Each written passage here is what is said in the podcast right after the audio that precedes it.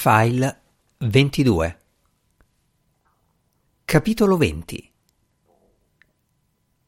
Era morta la sorella del signor Treadwell. Si chiamava Gladys. Il medico aveva detto che era morta di paura persistente, una conseguenza dei quattro giorni che lei e il fratello, smarriti e confusi, avevano passato nel Mid Village Mall. A Glasborough era morto un uomo perché una delle ruote posteriori della sua auto si era staccata dall'asse. Una stranezza tipica di quel particolare modello. Dopo una lunga malattia era morto il vice governatore dello Stato per cause naturali che non erano state rese note. Sappiamo tutti cosa significa. Un uomo di Mechanicsville è morto nei pressi di Tokyo dopo che 10.000 studenti con i caschi in testa hanno preso d'assalto l'aeroporto. Quando leggo i necrologi faccio sempre caso all'età dei deceduti e automaticamente faccio un parallelo tra quella cifra e la mia età. Mi restano ancora quattro anni, penso. Altri nove Due anni e poi muoio. La potenza dei numeri non è mai così evidente come quando li usiamo per speculare sul momento della nostra morte. Ogni tanto mi metto a mercanteggiare con me stesso. Sarei disposto ad accettare 65 anni, l'età che aveva Gengis Khan quando è morto. Solimano il Magnifico è arrivato a 72 anni. Mi sembra accettabile, specialmente per come sto ora. Però che impressione mi farà quando di anni ne avrò settanta? È difficile immaginare questi uomini che si rabbuiano pensando alla morte. Attila, il re degli Unni, è morto giovane. Si è immalinconito? Ha ceduto all'autocommiserazione e alla depressione? Era il re degli Unni, aveva invaso mezza Europa, era il flagello di Dio.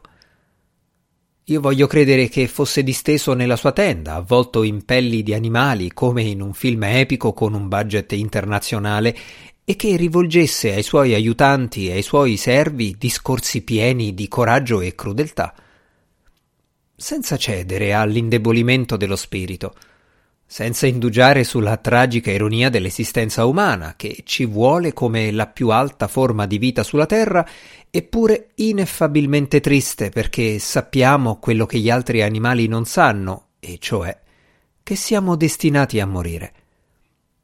Attila non guarda dallo spiraglio della sua tenda per far cenno al cane zoppo che aspetta un po' discosto dal fuoco che qualcuno gli lanci un pezzo di carne.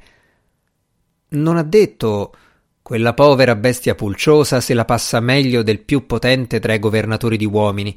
Non sa quello che sappiamo noi, non prova quello che proviamo noi, non può essere triste come siamo tristi noi. Voglio credere che Attila non abbia avuto paura e che abbia accettato la morte perché è un'esperienza che fluisce naturalmente dalla vita, una folle cavalcata nel bosco, degna di un uomo conosciuto con il nome di flagello di Dio. Così è finita per lui, con i suoi sottoposti che si tagliavano i capelli e si sfiguravano il volto in segno di barbarico tributo. E intanto la cinepresa retrocede dalla tenda e fa una carrellata sul cielo notturno del V secolo d.C., terzo e incontaminato, contrassegnato da strisce luminose di mondi scintillanti. Babette ha alzato gli occhi dal suo piatto di uova e frittelle di patate e con voce bassa e intensa mi ha detto La vita è bella, Jack. E questo da dove salta fuori adesso? Credo semplicemente che sia giusto dirlo. Ti senti meglio ora che l'hai detto? Faccio sogni bruttissimi, ha sussurrato. Chi morirà per primo? Babette dice di sperare che capiti a lei perché senza di me la solitudine e la tristezza sarebbero insopportabili, specialmente con i figli ormai grandi, ormai sistemati da qualche altra parte. Su questo è irremovibile. È sincera quando dice che vuole andarsene prima di me ne parla con una tale forza argomentativa che è chiaro che, secondo lei, noi abbiamo facoltà di scelta. e pensa anche che non potrà succederci niente finché avremo in casa dei figli che dipendono da noi. I bambini sono una garanzia per quanto riguarda la nostra relativa longevità. Finché ci sono loro, noi siamo al sicuro. Ma non appena i figli saranno cresciuti e avranno cominciato ad andare chi qua e chi là, Babette vorrà morire per prima. Sembra quasi che non veda l'ora. Teme che io possa morire inaspettatamente, subdolamente, svignandomela nella notte. Non che lei non ami la vita, ma le fa paura rimanere sola. Il vuoto, il senso di buio cosmico. Mastercard, Visa, American Express. Le dico che ci tengo a morire per primo. Mi sono così abituato a lei che senza mi sentirei dolorosamente incompleto. Siamo due prospettive della stessa persona. Trascorrerei il resto della mia vita a girarmi per parlare con lei. Nessuno, solo un buco nel tempo e nello spazio.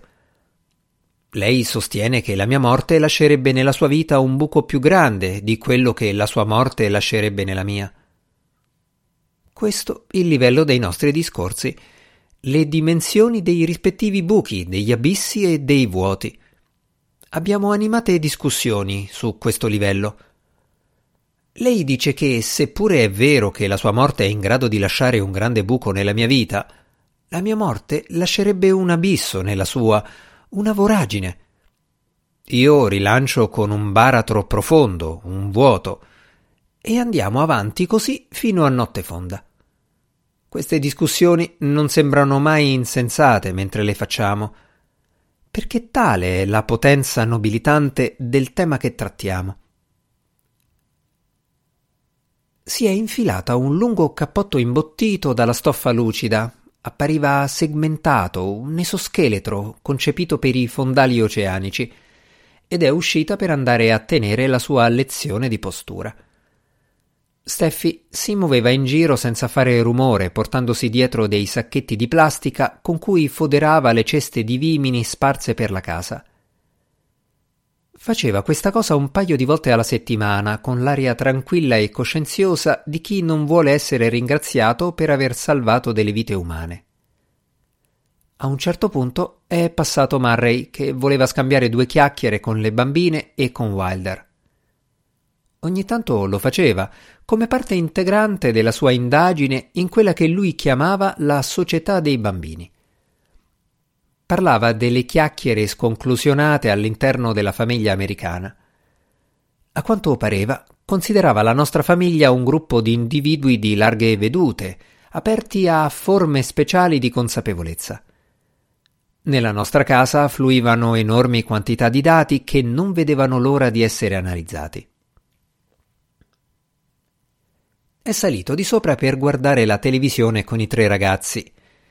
Heinrich è entrato in cucina, si è seduto a tavola impugnando una forchetta per mano. Il frigorifero pulsava poderosamente. Ho premuto un interruttore e da qualche parte sotto il lavello è entrato in azione, con un sussulto motorizzato che mi ha fatto indietreggiare di due passi, un meccanismo che tritura ogni cosa riducendo bucce, scorze e grassi animali in minuscoli frammenti che potevano essere sciacquati via. Ho sfilato le forchette dalle mani di mio figlio e le ho messe nella lavastoviglie. Hai già cominciato a bere il caffè? No, ha risposto lui. A Baba piace bersi una bella tazza di caffè quando torna dalla sua lezione. Falle del tè. Il tè non le piace. Può sempre imparare ad apprezzarlo, no? Tè e caffè hanno un sapore completamente diverso. Un'abitudine vale l'altra. Prima devi prenderla, però. È proprio quello che sto dicendo. Falle del tè. La lezione è più pesante di quanto potrebbe sembrare. Il caffè la rilassa. È per questo che è pericoloso, ha detto lui ma non è pericoloso. Tutte le cose che hanno un effetto rilassante lo sono, e se non lo sai, allora tanto vale mettersi a parlare con il muro. Anche Murray vorrebbe una tazza di caffè. ho detto io, consapevole di un piccolo tono di trionfo nella mia voce. Ti sei reso conto di quello che hai appena fatto?